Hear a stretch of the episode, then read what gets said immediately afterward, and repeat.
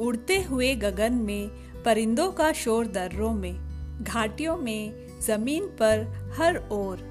एक नन्हा सा गीत आओ, इस शोरगुल में हम तुम बुने, और फेंक दे हवा में उसको, ताकि सब सुने। और शांत हो हृदय वे, जो उफनते हैं, और लोग सोचे, अपने मन में विचारे, ऐसे भी वातावरण में गीत बनते हैं।